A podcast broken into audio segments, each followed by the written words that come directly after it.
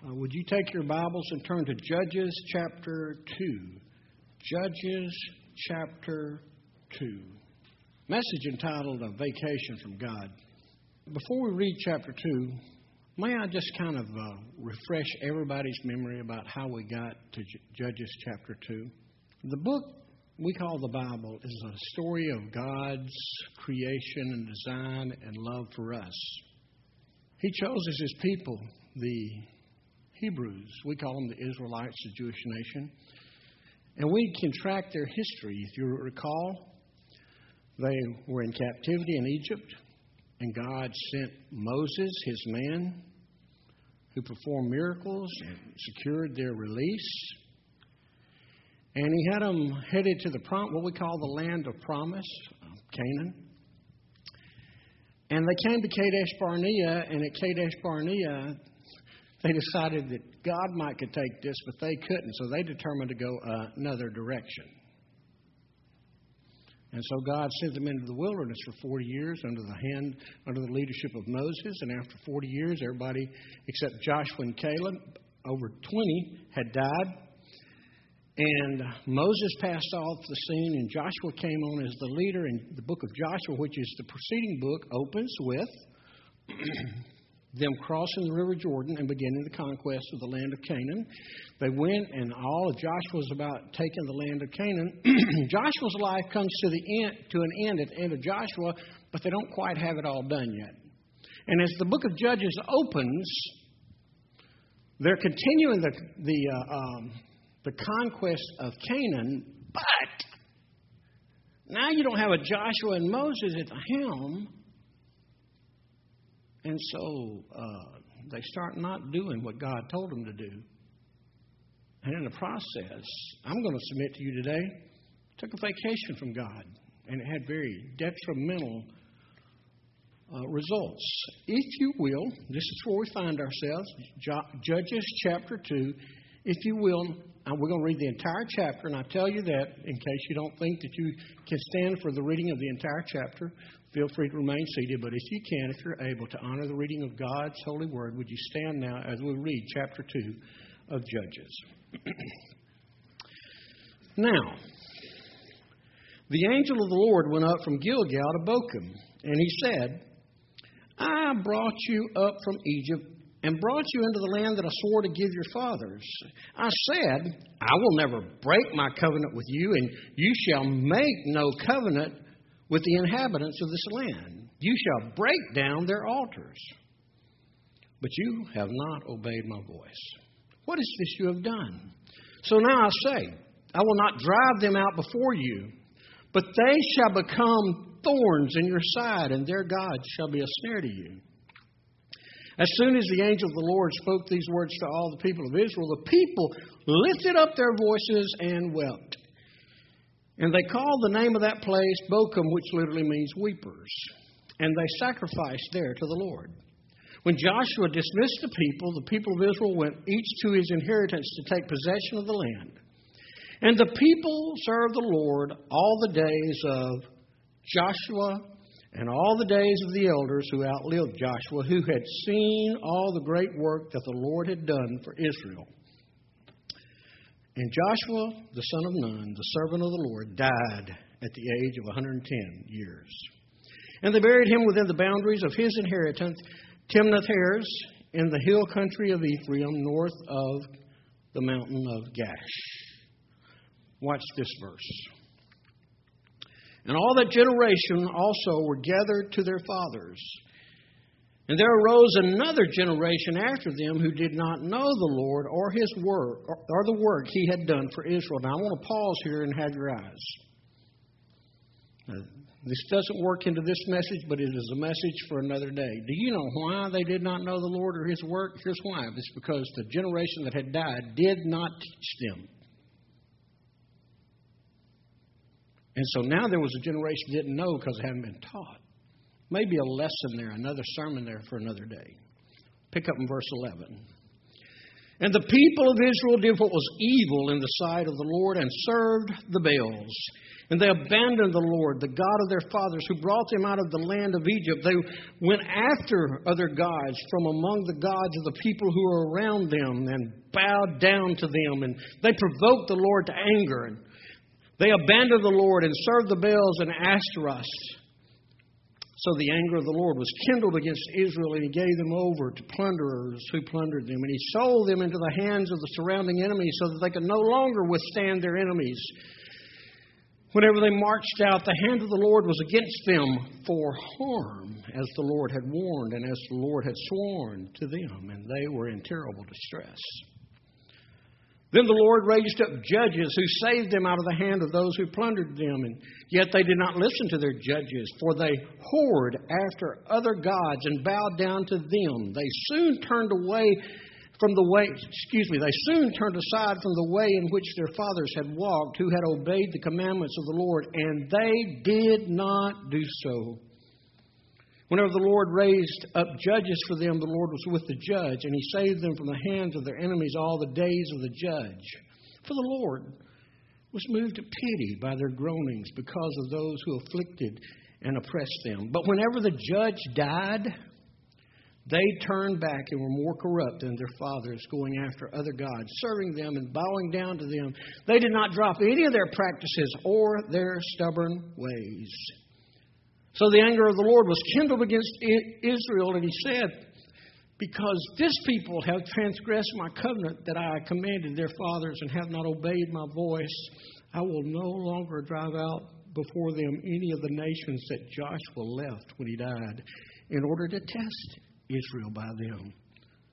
Whether they will take care to walk in the way of the Lord as their fathers did or not. So the Lord left those nations, not driving them out quickly, and He did not give them into the hands of Joshua. Father, take this portion of your word, and I pray that you will open our ears and our hearts that we can see today. In your name. Amen. Thank you. You may be seated. A message entitled A Vacation from God. So I'll begin with the obvious question How many of you like to go on vacation? Everybody loves the vacation. I mean, summertime, vacations abound. It's, it's vacations we think are a time to rest and relax and rejuvenate and get away from the everyday, everyday pressures and struggles of life. And the idea is to unwind and let our hair down and spend our time focusing on what we want to focus on. For some, vacation is just simply to sit around and read. For others, uh, it's um, fishing, or for others, it's to play golf, or for others, it's the beach, or the others, it's the mountain. For others, it's sightseeing, and we can spend the next hour talking about all the things that we go on vacation for. The point is that we go to rejuvenate and refuel. And just as an aside, isn't it interesting that many people take such strenuous vacations today looking for that pleasure that they have to come back and go to work to get over their vacation? Could I get an amen? That's exactly right. It's kind of interesting as I think about vacations. Some people take vacations with family, and some people take vacations from family. And you know why? And you know why you take vacations from family? It has to do with the relationship. You're not going to take anybody on your vacation with you that causes you stress, that causes problems. Title of this message is Vacation from God because I believe, as we're going to see in this chapter, the Jewish nation chose in, in Judges chapter 2 to take a vacation from God instead of a vacation with God.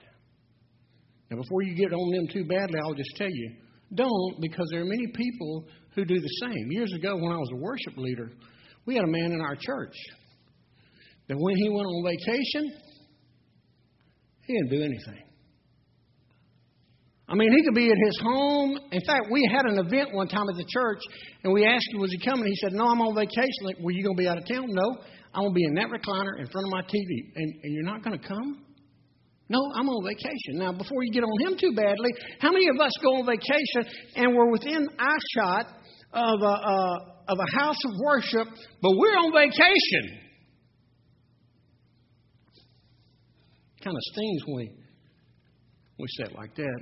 So the question today is personally, do we take God on vacation with us or do we take a vacation from God? Do we leave Him out? As I read chapter 2, I see the Jewish nation going on vacation from God.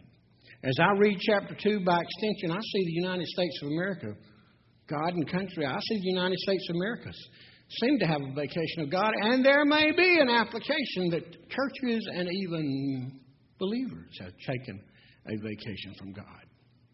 Let's kind of walk our way through it. If you turn on the back of your bulletin, you know what you'll discover? You'll discover five, six lines and what I'm going to tell you is that as we get to everything that I find in this book about, uh, in this chapter about this taking a vacation from God, you'll find that it goes down. It's a downhill spiral. Because that's what taking a vacation will do to you. Now, we get back to these Jewish people, and I have to tell you, had I been God, aren't you glad I'm not God? But had I been God, things would have not gone so well for the, for the Jewish people. I'd have taken more. I'd have taken a more permanent action on those stiff-necked, hard-headed, arrogant, and self-serving people. Had I been God, things would have come out a lot differently. I mean, after sending Moses through a 40-year school and paying the price there, and sending him back and performing ten miracles to get them extracted from Egypt, where they've been uh, moaning and groaning and carrying on for 400 years, and getting them out of there. I would have gotten tired of them saying, Moses, we want to go back to Egypt. I'd have gotten tired of them saying it was better for us in Egypt. I mean, they'd seen the water part. They had uh, tasted water from the rock. They had manna. You know what I'd have said to them? I'd have said, you really want to go back there? I can arrange that. You ain't no mistake. God is better than I am. Because God showed a great deal of patience. God never abandons his people. He may teach them a lesson, but he'll never abandon them. And he will do his best to send, shall I say, motivation for his people to walk with him. Now, what we do with it, he will leave us with that decision. So let's just take a look at the progression, the downward progression of the Jewish nation in this chapter. It all begins with disobedience. Can you say that for me? Disobedience. Well, okay, half of you woke up. Try it again. Say it with me. Disobedience. It all begins with disobedience. God sent a message to his people, and he was very clear if you'll obey me, I'll take care of you. But if you don't, I won't. He had provided them leaders, and, and Moses and Joshua, he had given them victory over their enemies, and he had blessed them with a great land, and he promised to stay with them forever. But look here, if you got your Bible still open, I hope you do in verse number two, let me back up. He says, I will never break covenant with you, and you shall make no covenant with the inhabitants of this land, and you shall break down their idols, but you have not obeyed my voice. God had, had taken these people, and he had, he had now brought them into the land of Canaan. He had protected them. But you know what? God did have some rules. Now, we don't like to talk about that, teenagers, but God had some rules. In fact, can I just tell you this? Wouldn't you like to live in a world where there's just, well, in the Garden of Eden, there's only one rule don't eat the fruit. But now for these people, there were 10 rules. And this arrogant, hard headed, stiff necked people always had problem with that first rule. You know what the first rule is? No other God before me. And you say, well, did they have an idol? Well, they may have. Do we have idols? Well, we may have. For you see, a God is anything that takes over the place of uh, the first place of uh, in our lives. taking a vacation from God means that we have replaced God in our lives. For the children of Israel, it was control. They wanted to control their life. They knew better than God, and, and they did it better than God. And you know what happened? They began their vacation. It seemed like they wanted a break, but I'm just going to tell you, it broke wrong for them. But taking a vacation from God always begins with disobedience, and that disobedience leads, number two, to desertion. It leads to desertion. Now, you know what desertion is. That means that you uh, uh, abandon God. We'll look down in verse, look down in verse 12.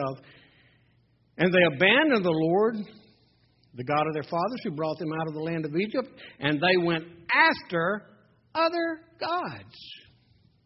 You see, it was not just enough to abandon God, they had to put something else in their life, so they chased other gods. Parents, when your children get too big to follow your instructions, they've kind of run off with the idea of doing things their own way. And whether it's for a little bit or a long time, they abandon, they desert you and uh, your principles and your ethics and your teaching. And I will just say to you, that is a perfect example of how the children of Israel and us respond to God when we want to take a vacation from Him. It's rarely enough that we just abandon Him. It is more likely the fact that we will put something else or someone else on the throne of our life. Oh, it started down. Disobedience leads to desertion, which leads to disaster. Now, could you find disaster here? If you can't, let me just help us move very quickly down to verse 14. So the anger of the Lord was kindled against him. Would you say that's disastrous? If God, if God is angry with you, would you say that? I, I never wanted my dad angry with me, let alone God. And it says is that his anger was ignited. Now, the bad thing is, look in verse 15. It gets worse. If you think that's bad enough, verse 15. Whenever they marched out, the hand of the Lord was against him. Now his anger's already kindled, but now his anger's against them for harm. Ouch. Folks, life is not a game. It is a blessing and a privilege that God has given us. You see, he wants the best. He wanted the best for his children here. He wants his best for he wants his best for us as his children. But here's the deal. Please listen. He knows best. We don't know best. But they walked away.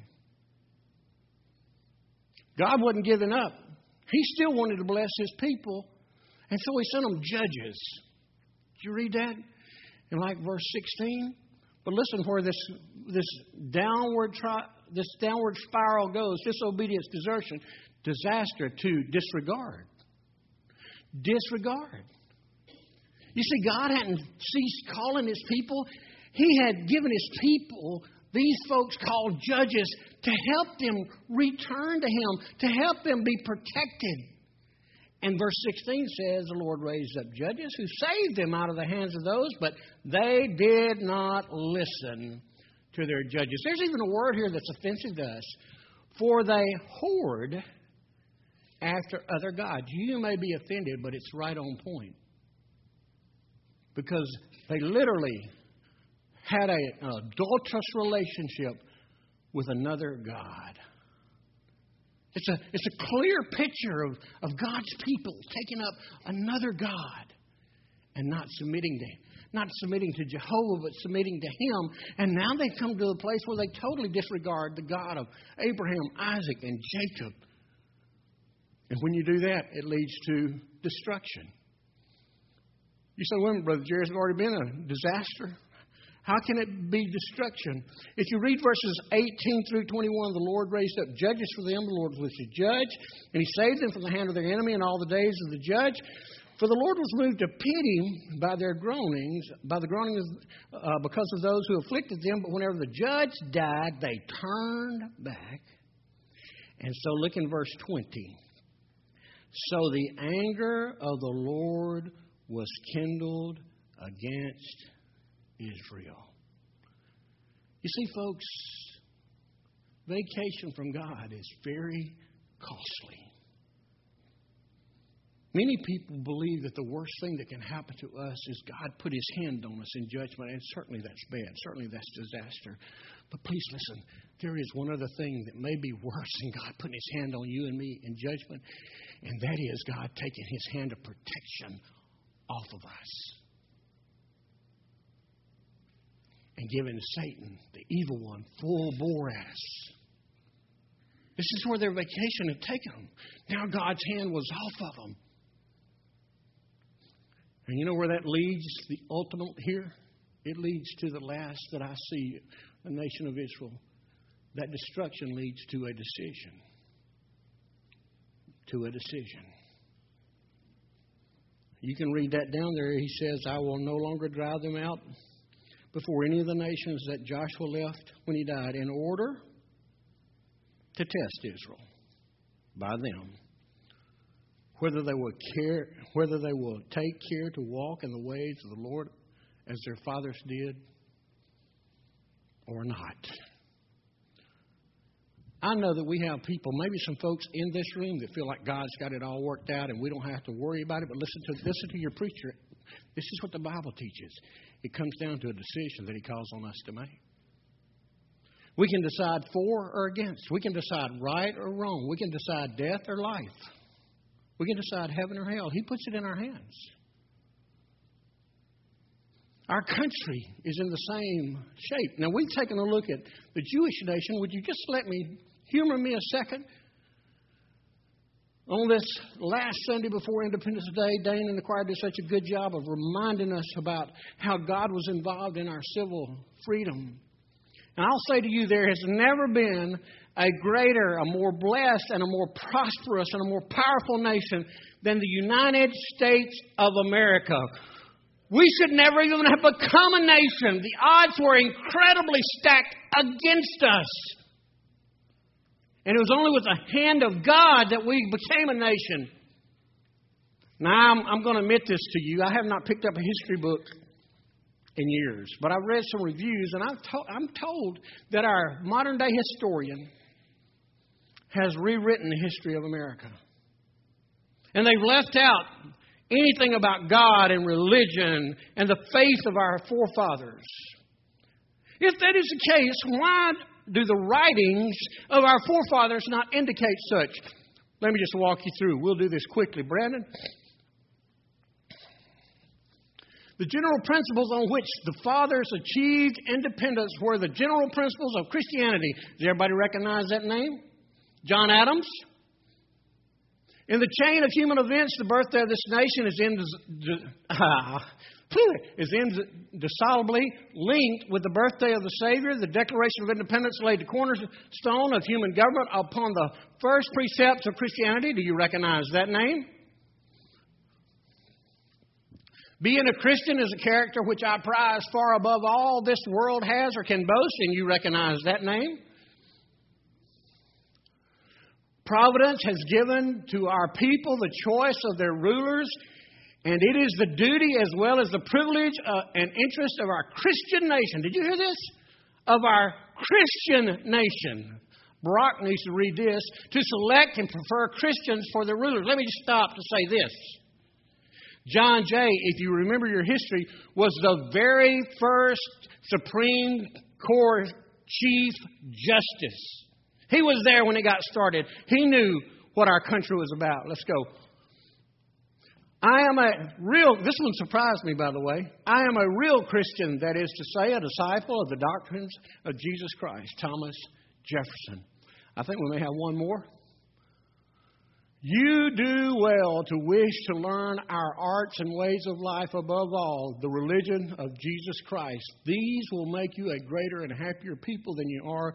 And George Washington is someone everybody recognized. You see, folks, just like the children of Israel were blessed by God, freed by God, and led by God, so has the USA been the same thing. The children of Israel decided to take a vacation from God, and I submit to you today that we have taken a vacation from God as a country, a culture, a lot of times as church, and worse yet, as Christians. The evidence is the evidence is before. So let me just give you just two illustrations. I'm, I'm hurrying, just two illustrations. First Amendment is the big discussion today. Freedom from, I mean, freedom of religion. Freedom not from religion, freedom of religion. A man named Fisher Ames considered to be the author of the First Amendment. Liberals tell us First Amendment means one thing. Conservative tells us it means something else. But let me just give you this story. After the Constitution was ratified, schools began to pull in other books along with the Bible to teach children. And one of our founding fathers wrote these words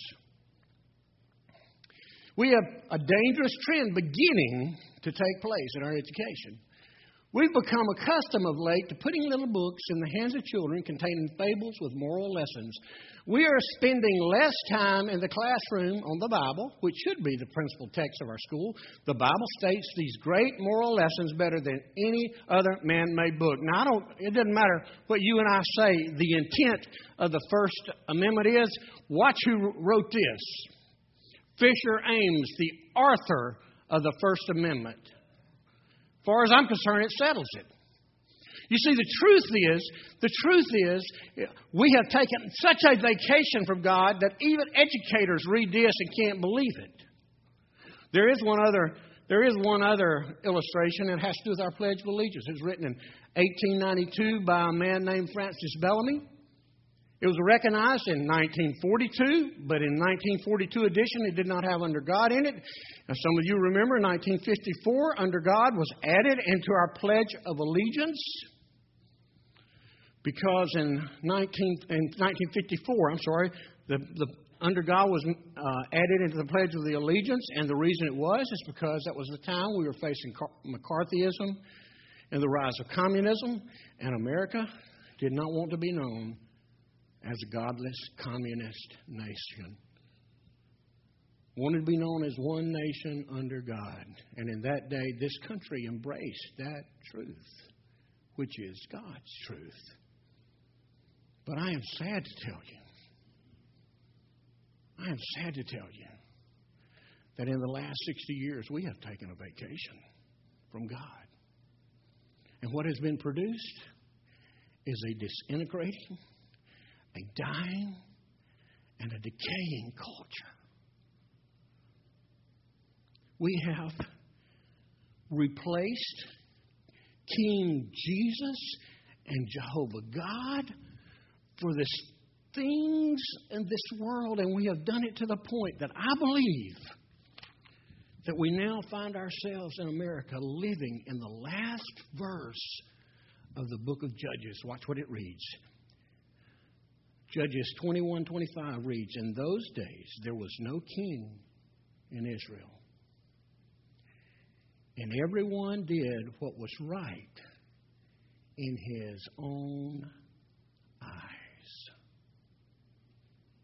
Our vacation from God has cost us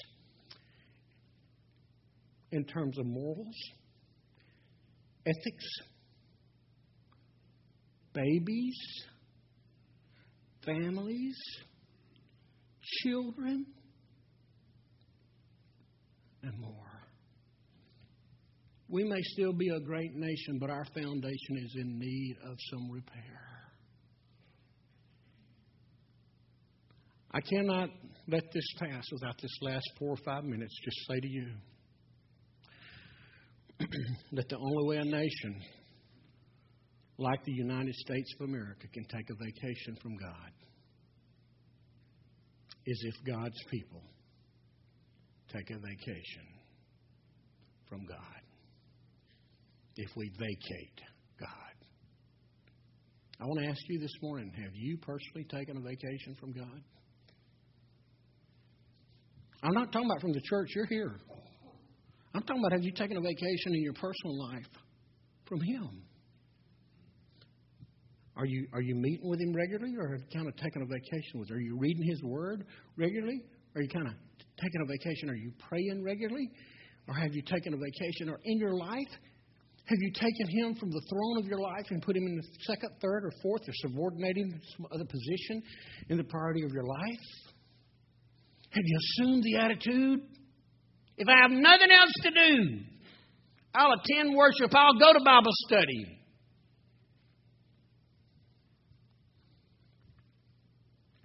In the beginning of this message, I mentioned that some people take a vacation with their family and some people take a vacation from their family. And it has to do with their relationships. I submit to you that to answer the question, have you taken a vacation from God, it comes back to the relationship. Have you taken a vacation from God personally? If so, you may find yourself like the prodigal son in Luke chapter 15. You may find yourself in a foreign country in a far country.